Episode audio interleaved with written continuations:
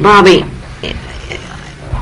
I'd I'd like to uh, to begin this in a different way. I think I, would like to say to the audience that I don't feel at all objective about this. Uh, that I have known you both personally and professionally for several years.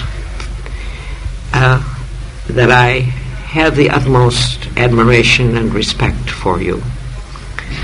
That I have observed you always driven almost beyond human endurance by your devotion to your own people and to what you thought their needs were.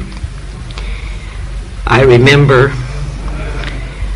that you were one of the first black people that I ever spoke to who pointed out that this was not a racist thing, who refused the idea of hating all white people and who helped to incorporate that into the philosophy of the Black Panther Party, you and Huey uh, and Eldridge and David.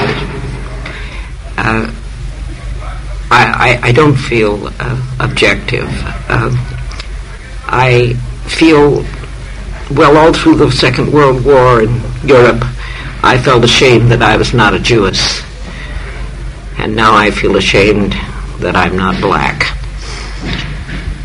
And uh, I'd like you to talk a little, Bobby, if you would, as we used to talk when you came to see us, about how you got into all this. After all, there are ways that anybody as bright as you are and as beautiful as you are uh, could have made it uh, you're a wonderful mimic. You probably could have been a well known comedian by now. Uh, what, uh, what and when and how did you start on the road uh, which has led to where you are now? Well, I'd like to say that you're a very beautiful human being, Elsa, and um, that for sure, regardless of color, is uh, nothing to ever be ashamed of and uh, to be proud of being a human being and respect the right for people to survive.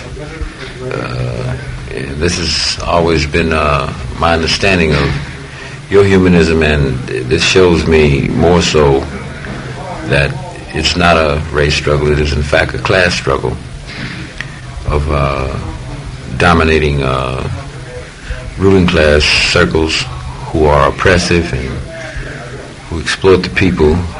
And these ruling class circles are infested in the government. And uh, with all their atrocious tactics of uh, murder and terror against the people, and especially black people and other black, brown people and other poor oppressed people, uh, it's necessary that uh, people's humanism is at the top of the ladder to uh, guide correctly uh, the development of mankind, even to the extent of uh, us getting rid of these um, ruling class warmongers and uh, brutal, uh, well, this brutal system of government, you know, that's been brutal to black people and others for a long time, many, many years. Um, I don't know. I remember I got kicked out of the uh, U.S. military in the service uh, over 10 years ago now. I'd put in almost four years, like a month, in the U.S. military service in the Air Force. And uh, I do, and I always have remembered a simple weird question that hung in my mind when I was kicked out of the service with what they call a bad conduct discharge. I got the discharge because I refused to accept uh, a operation on the part of uh, my commanding officer at the time who was the friend Oh, it was in fact members of his family who owned the collecting agency downtown and he was going to put me in the stockade if I didn't bring those bills that I had up to date. Uh, I, I, had some drums. I was a musician. Uh, I used to play drums. Trap set cost me six hundred dollars, and I got behind on the bills. And this collecting agency was the uh, was the family uh, man of a, a person of uh, relative to the commanding officer and uh, he got to cussing me out in his office and telling me he's going to put me in the stockade. And I was arguing with him about the fact that I knew I had to pay the bills, and I'd been to the credit union trying to get money to pay the bills and bring them up, and I didn't think he should treat me like that and give me a chance to do it. And he jumped up behind his desk, and it was a steel model plane uh, sitting up on his desk, and he snatched at it and waved it in my face, and I snatched it out of his hand, and the sergeant came in there, and I figured they was going to do bodily harm to me, so I proceeded to defend myself. Military service or no military service. And I got back conduct discharge after being in the stockade eight months. And uh, this uh, person at the administration building the day I picked up my discharge and left the base told me that, uh, you know, in a very snotty, hateful manner that when you get your little black ass back out there, you won't be able to get a job. And I told him that, uh, no, I asked him, I say, first I say, what you want to say something like that for? Well, that's just the way it's going to be for you. And uh, I said, well, I like to reform you that there wasn't no damn jobs out there when I come in. and he says I had five minutes to get off the base. And I asked him what was he going to do with the other four minutes and uh, 59 seconds because it didn't take me no time to get off the base. I didn't have no time to stand there. I know that uh, him saying that to me stuck in my mind, but uh, I don't think I'm too much different from the average brother that grows up in the black community. Uh, I never finished high school. I finished high school, but the regular run of high school, I was kicked out of that three days uh, before graduation because of disagreements between a gym teacher and I. My left foot is injured, and I always wanted to play football. And they corralled me in, in the uh, exercise room, and I knew better because I do 10 and 20 miles of hiking in the hills and stuff like this here. And I guess my family was just regular family. My father is a master carpenter, but many times there was times when he couldn't get a job, and there was times when regular environment of the black community. One time where he had to defend himself against a man attacking him, and he shot him, and later they wouldn't give him any more government jobs. And he's a master carpenter. He taught me everything, and I got a lot of trades, you know, but it's just a lot of things. It seems like every time uh, I go through a phase of something, high school, I didn't graduate. I went back later and got my high school diploma, and after I got out of the service and military service, right up to one month before that, I didn't come out of that, and it's always that racism infested in that system. It's subtle a lot of times, and it's quite overt most of the time. When did you meet Huey and, and, and, and begin to think in terms not just of what was done to you and what was done to your family and what was done to the people around you, but in terms of the fact that something might be done about that? In other words, when did you start to think in political terms? Well, I really started thinking, I guess, in political terms. Uh, I, I seen, well, I guess I seen politics more with some kind of practice of trying to do something about the things that I began to observe as politically wrong. And I began to observe those things uh, more concretely being politically wrong when I did run into Huey, when I met Huey at Merritt College. And this is about, what was that, two, three years after I got out of the service. And that was about eight years ago now, back in uh, 19... 61. I think it was 61 at Merritt College. 61 or 62. 61. No, it was 61. The year of the blockade. Was that 61? I think so. okay, think the, so. Kennedy had the blockade on Cuba. That's when I met Huey. And um, I guess I began to try to help do something because I knew something was wrong. Prior to that, I think I rejected racism quite a while back, like most black people have, you know. Uh, rejected the injustice, it seemed. But I think as far back as overtly trying to object to, uh, object to it was when I was about 16 and uh, I felt it. I saw it. Uh, I saw myself get regulated, you know, like the average black brother in the black community, through the shop courses, and I wasn't supposed to be able to deal with academics, said the counselor. Uh, things like this here, poverty and other things in the black community where we were located, brutality, and I saw uh, white cops shoot down a black man as young as 13. And I also black saw black saw black people shoot down each other uh, that young, and I rejected it. And uh, I've always tried, I guess, to uh, just like anybody else tries to survive, live, and get a job, what have you, you know.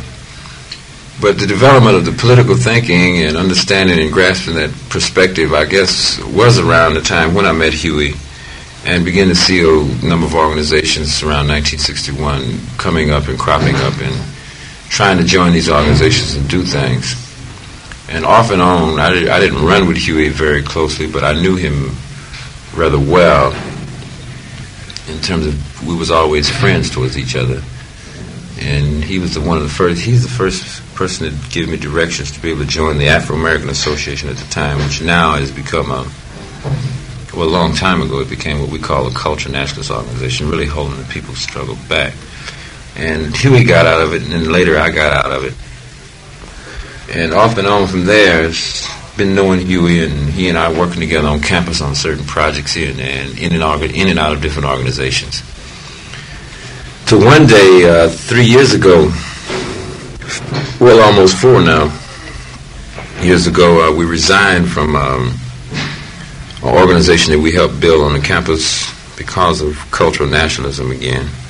Black racism is cross-related with cultural nationalism and uh, other factors relating to these, most, a lot of the college students not having the proper perspective about uh, the historical experience of black people uh, and how um, it's directly related to a correct development to, to teach the correct development, that is, of mankind. Whereas the ideology that black people need to purport or to put forth is directly related to uh, Marxist Leninism, that is, our historical experiences.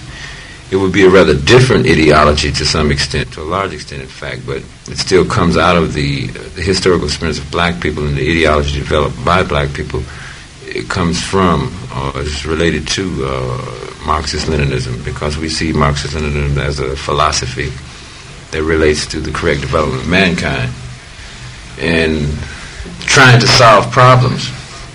I think we learn this. I think we begin to see the need, you know, to move to a level of um, th- uh, thinking about the necessity to build. Uh, you know, have control of our own destiny, our own black communities, but when you see something so practical, philosophy, the philosophical point of view so practical, such as when Marx says that the ultimate goal of mankind is, is that of ending exploitation of man by man and the oppression, etc., that to uh, implement a system, a system uh, that deals with that absolute equality by starting or beginning to implement, uh, well, on the basis of what uh, from each person, according to his or her ability, and to each person according to his or her uh, needs.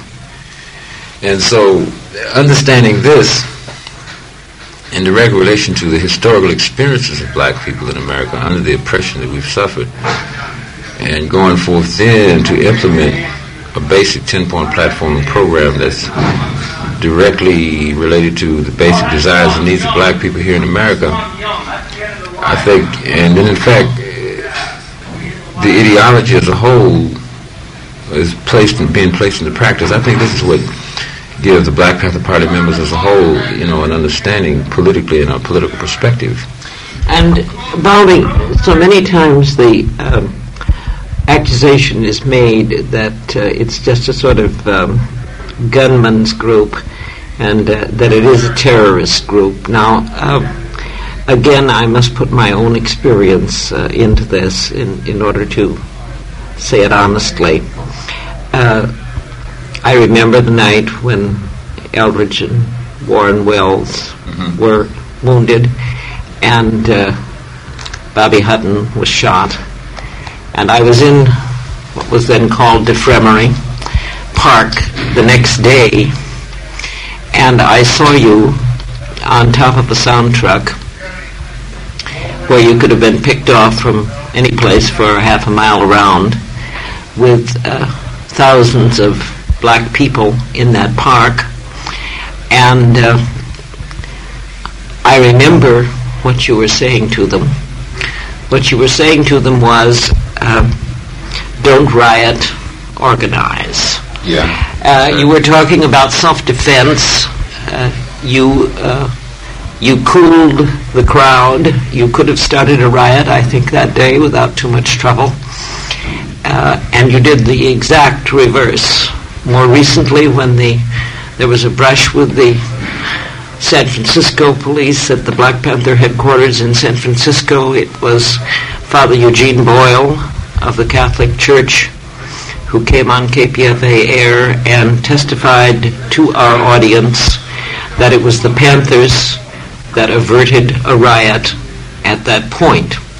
Now, uh, I wish you would talk something about the difference that you mean between self-defense, which um, I guess every American has the right to.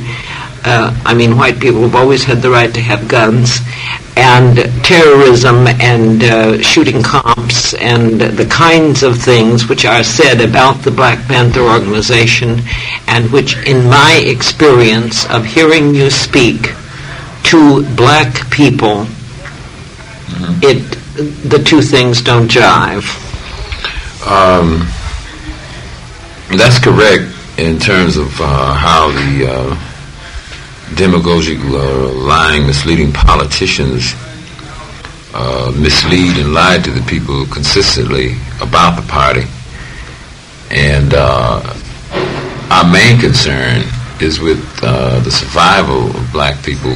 This again is related to the historical experience even the last five-year histories, history of black people in the black communities where over 250 black rebellions have occurred, uh, riots, spontaneous on the part of the people. And of course, uh, we know that it's directly in some instances in opposition to the decadent, uh, oppressive conditions that black people are subjected to in the black community. But uh, it was not telling the people not to riot. We don't believe in riots, one, because of this historical experience. That historical experience showed us, showed Huey, uh, the, Huey P. Newton, that the only thing that happens when a spontaneous riot breaks out is that thousands of black people uh, are arrested. Uh, for example, or hypothetically and well concretely, as is related to many uh, real examples, 25 or 50 are killed, 150 or 200 are wounded, uh, 2,000 or 3 or 4,000 are arrested. And there's no leadership and there's no organization to direct black people. And uh, all those black people are not safe. Uh, with that spontane- spontaneity movement and there not being a real organization that's really for the people that will stand up for the people and teach them the correct methods by which to resist the oppression and the brutality and the unjust attacks that cops make in the black community uh, when they come down in the community, even during a riot, uh, the overt uh, shooting of numerous rounds off into numerous buildings on a block, and black people sitting up innocently and being shot, and children being shot and killed. That's what happened in Newark when the riots were going on there. We teach uh, young blacks that first it must be organized. We must understand the correct methods by which to resist the power structure. And we also teach black people, all of them, that they have a right to have weapons in their home by this very constitutional amendment, the Second Amendment of the United States. And they have a right as human beings to defend themselves when unjustly attacked. And we have advocated that, and we will continue to advocate that because that's the brink of uh, survival. We also teach black people that it's not necessary to go out and work on a scale of rock and bottle operations, but that in fact uh, the police occupy a community like a foreign troop occupies territory. And we teach them that it's a fascist operation, fascist tactics that they use against black people. And that when uh, we're attacked by cops, when the politicians, what have you, and the CIA behind the scene and the FBI are working out maneuvers to try to spontaneously get black people to come out and test their uh, uh, police state ability to corral such.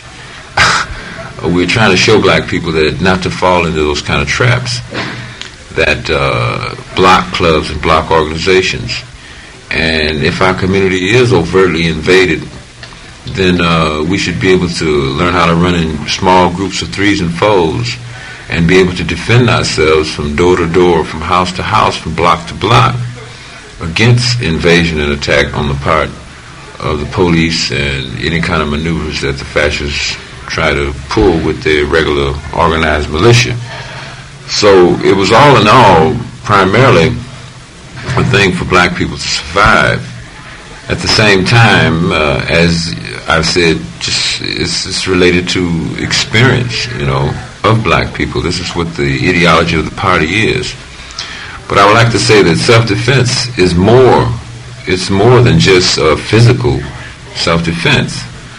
Uh, when we speak about the uh, First Amendment of the Constitution of the United States that says free speech, freedom of press, freedom to assemble, freedom to protest, and redress our grievances, you know, etc.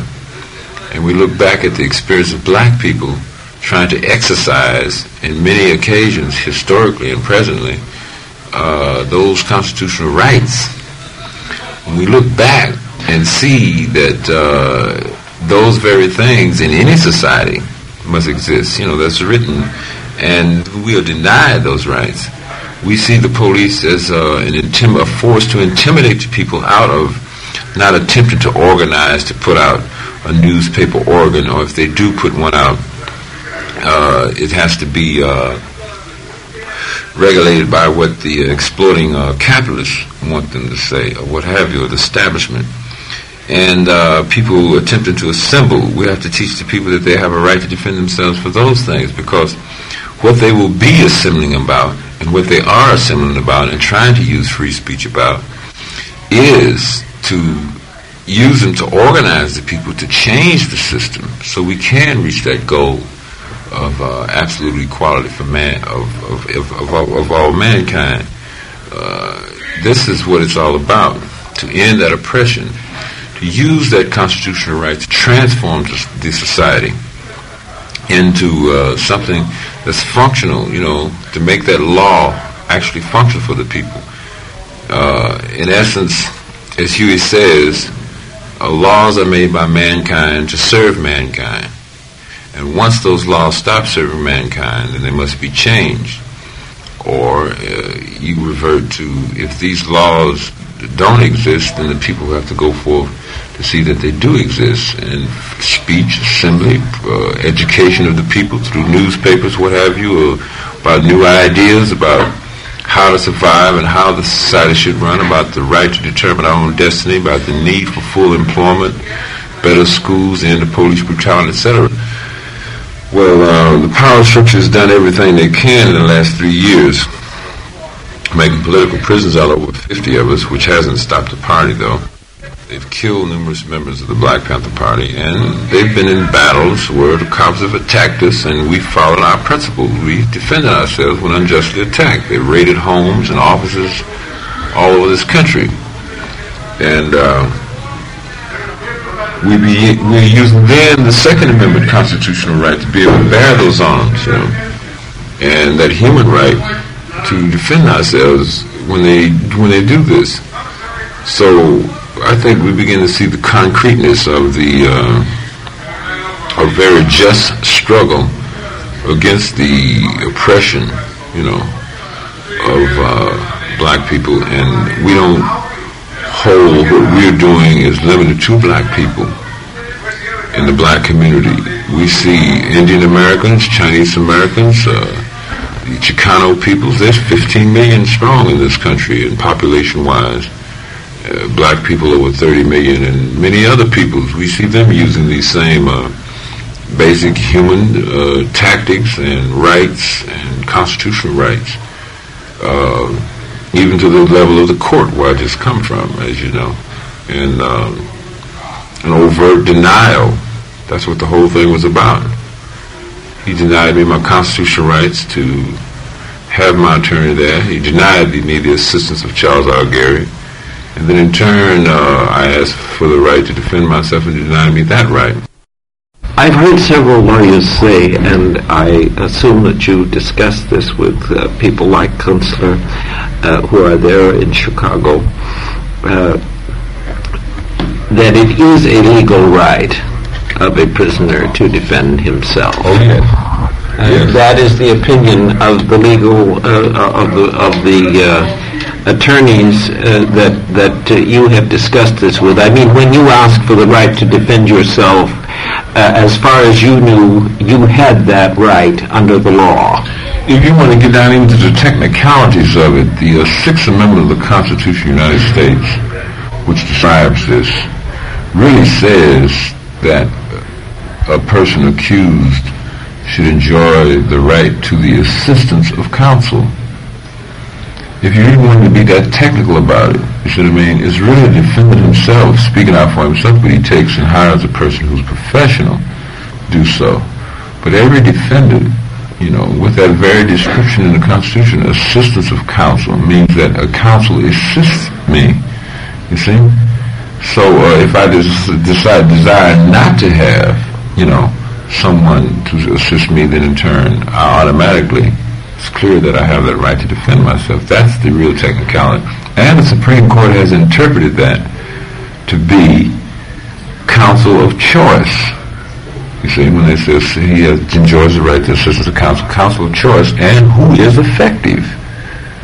You see, that he feels that that defendant might feel is effective. So, uh, anyway, I chose one, as we all know, Charles R. Garry, uh, one who was my choice and it was effective. I was denied his services, so I demanded my right to defend my own self, and I was denied that. Now, argued, made motions, etc. Uh, I sit in that courtroom for a solid four weeks. You know, every other day I'd get up, or I'd get up and have a written motion in my hand and read it into the record, and, and in turn attempt to argue that motion, and I was told to shut up and sit down.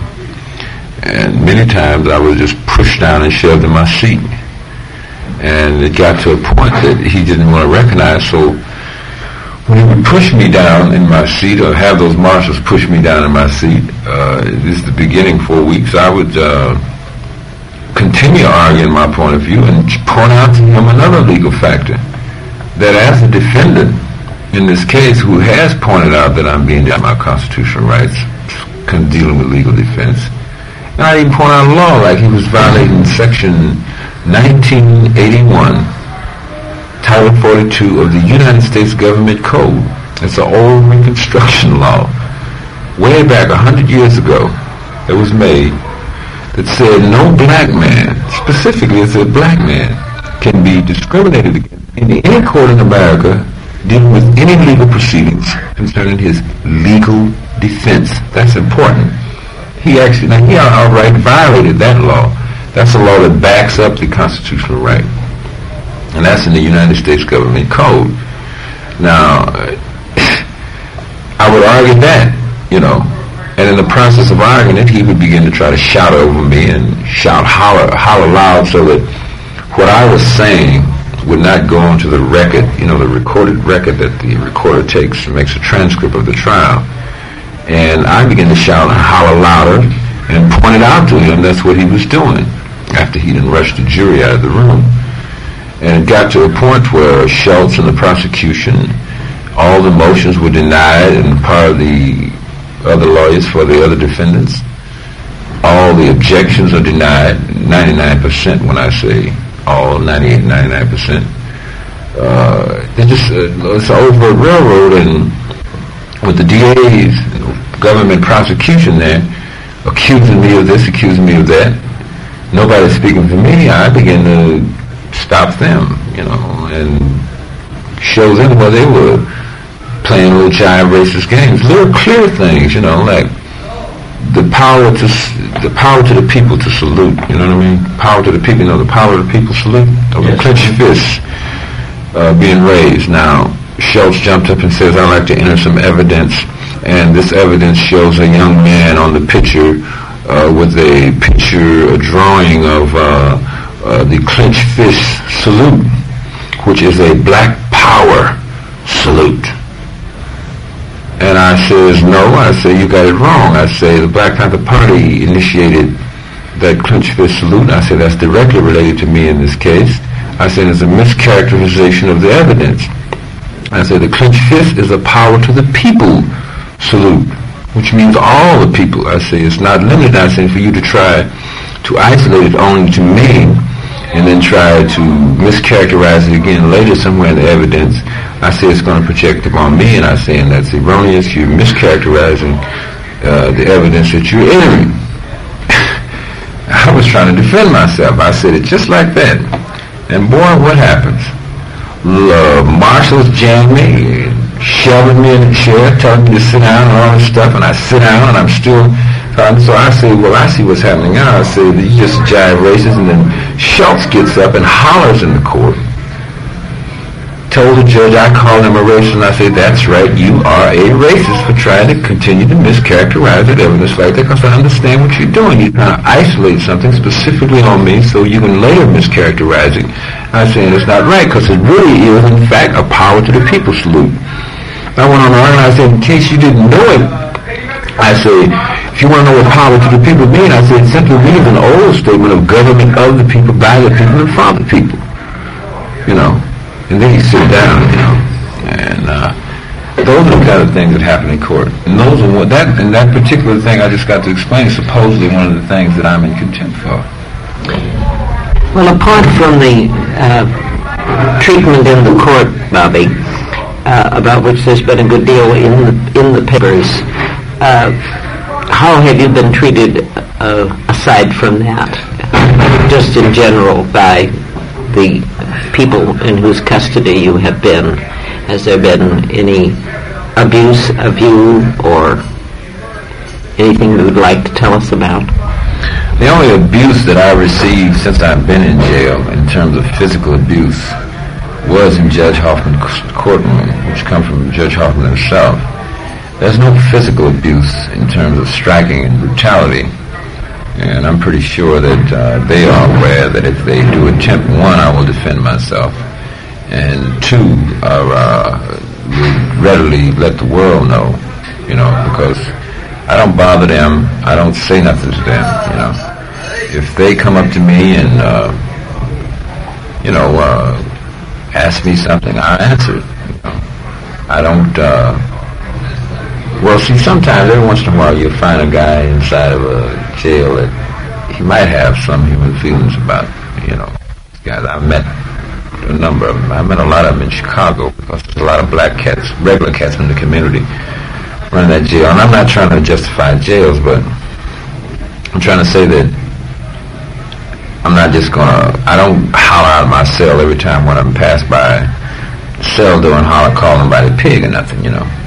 But if one of them, I've caught a couple of them around here try to get snotty with me, I tell them you're acting like a fascist little racist pig, and they shut up right away. When they get really shitty, you know who in the hell you think you are running around here? You got all you know. I just turn right around and call him that because that's what he's acting like, you know. But others, they, they, as long as they don't bother me, don't say nothing, I don't say nothing to them. You see, and generally that's the way I don't say nothing to them. They don't bother me. They have maybe have my interviews, they may have my visitors. I get my commissary, and I would suspect the main reason they don't bother me because they know that the people outside are going to know about it. And uh, I keep a watch out. Well, I'm kind of isolated, but for possible other forms of brutality, which I haven't had a chance to observe any so far since I've been in jail here or in Chicago, other than myself in court. You said earlier on, uh, Bobby, that um, a number of people in the leadership ranks of the Black Panther Party have been uh, jailed and uh, shot, uh, some of them. Um, uh, do you feel that there is a new leadership uh, arising out of the ranks of the party? I mean, uh, Eldridge is out of the country. Uh, Huey is in prison. Uh, you are now in jail, and with all the trials and things that are upcoming, mm-hmm uh, you probably uh, have faced the fact that you may be for some time. Uh, how do you feel about uh, what's going to happen next as far as the people who believe as you do on the outside are concerned?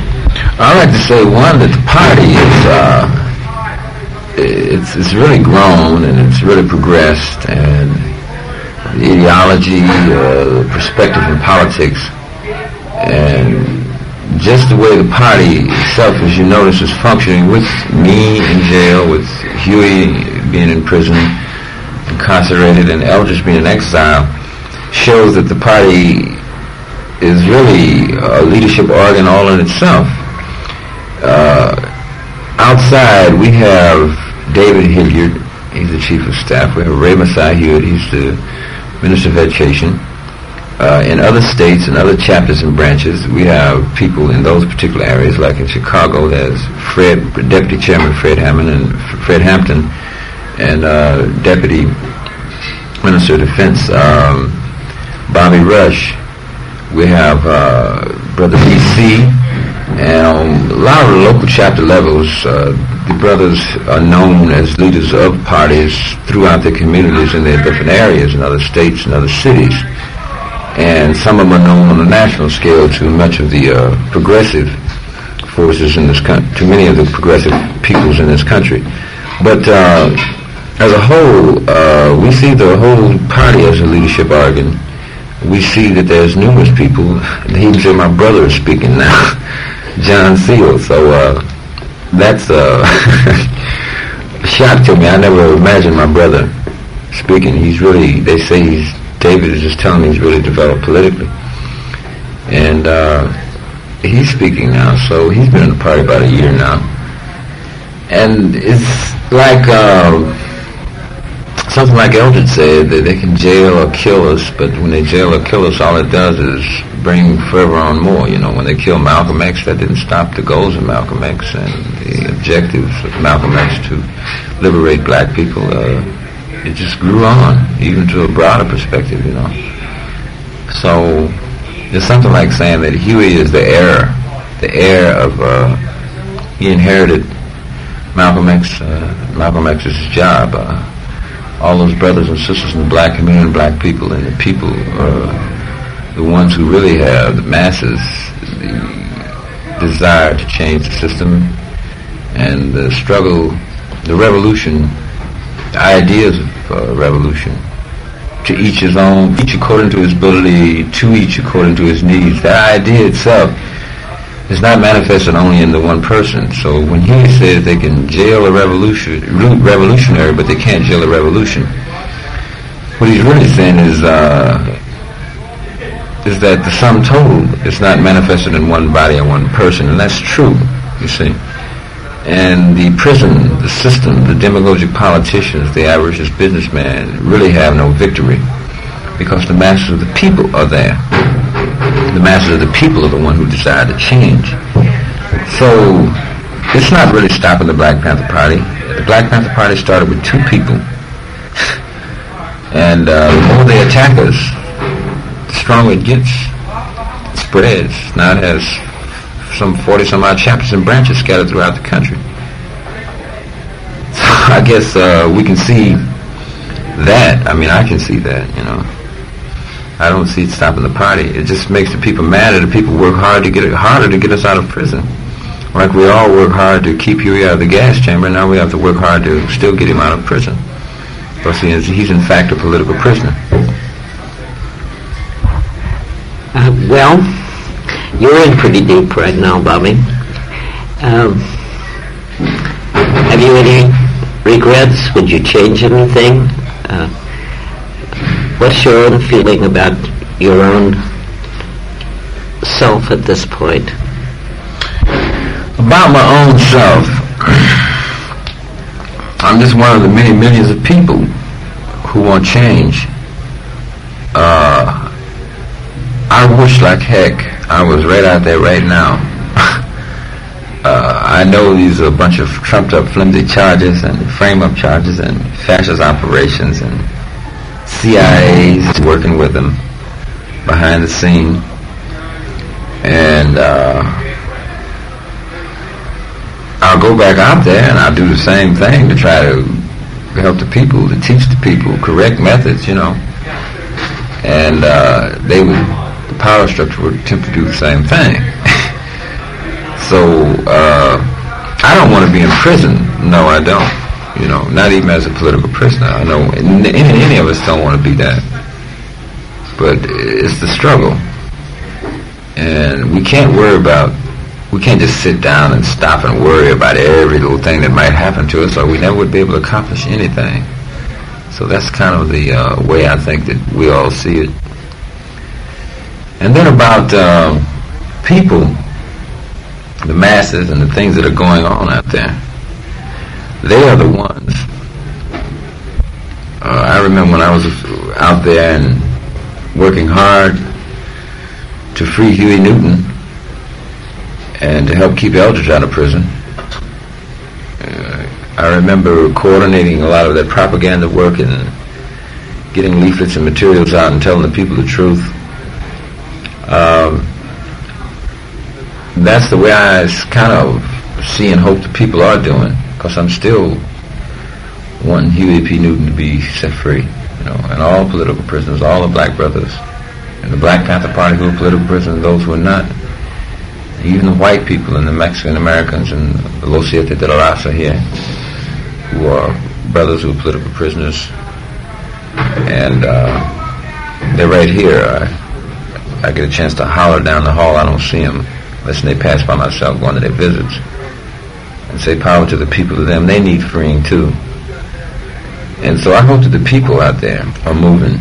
Like the moratorium, I was hoping that people in the moratorium can see that they're not going to be able to really stop imperialism abroad until they stop imperialism at home.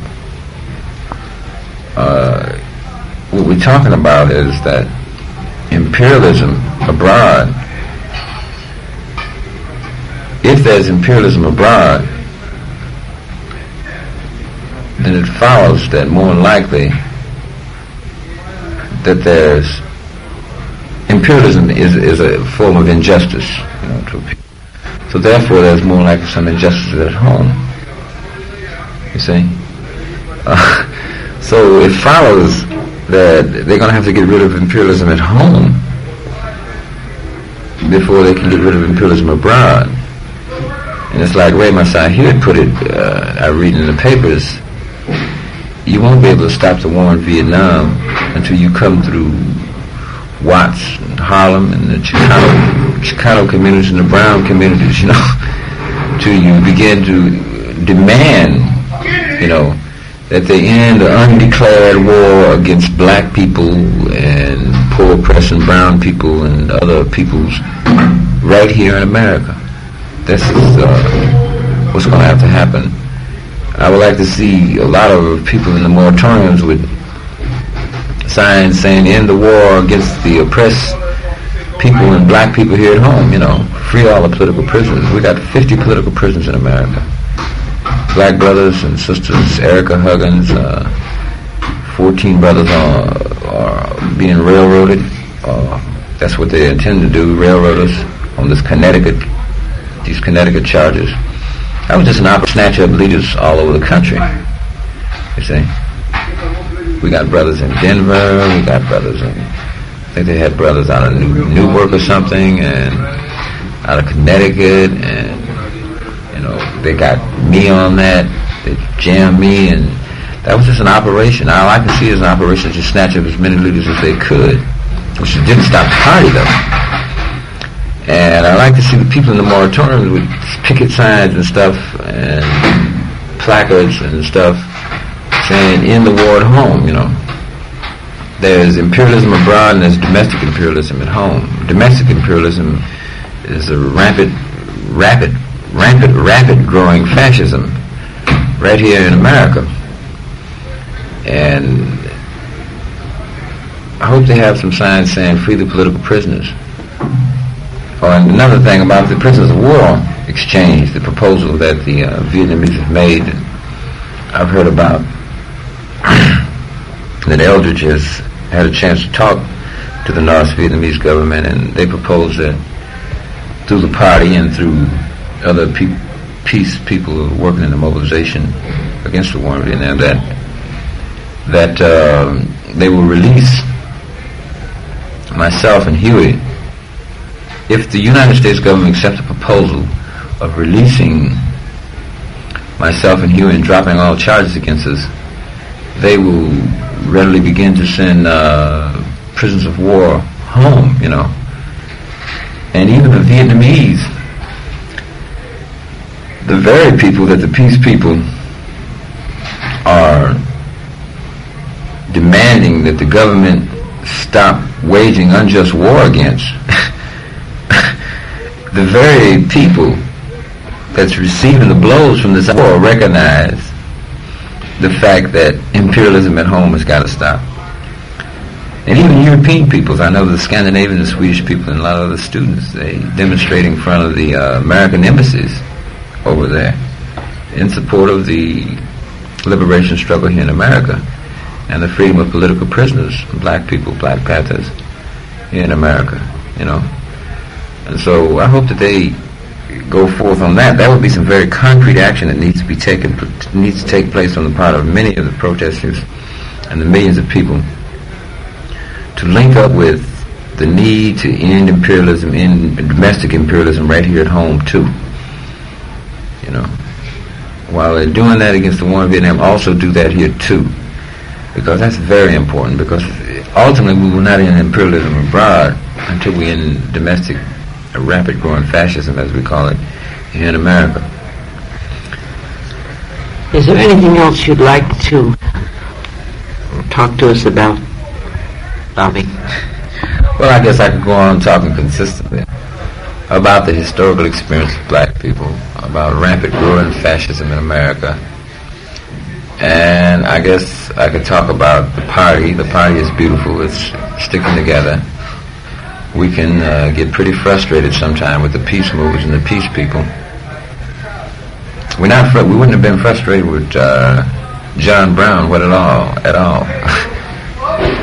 uh, except that I wish that uh, a lot of the peace people, especially the white peace people, wouldn't uh, lag back so much, just because they killed John Brown for trying to help black people and stop what was happening, stop the injustice in this country, uh, they can always remember that there's a fall of being able to defend themselves, like the Black Panther Party themselves realized the necessity to do. Well, I, I think there are many sections of the uh, uh, of the general uh, radical and peace movement in this country. Uh, and uh, it seems to me from the uh, people who whom one hears speak and the speeches that are made that a great many people today are making the connection between uh, what happens in this country and what happens abroad. I, I think that's a growing uh, a growing consciousness uh, among among many many people. Mm-hmm. I was just trying to stress it because there's going to be so many million millions of people coming up on this November 15th moratorium uh, across the country, from Washington D.C.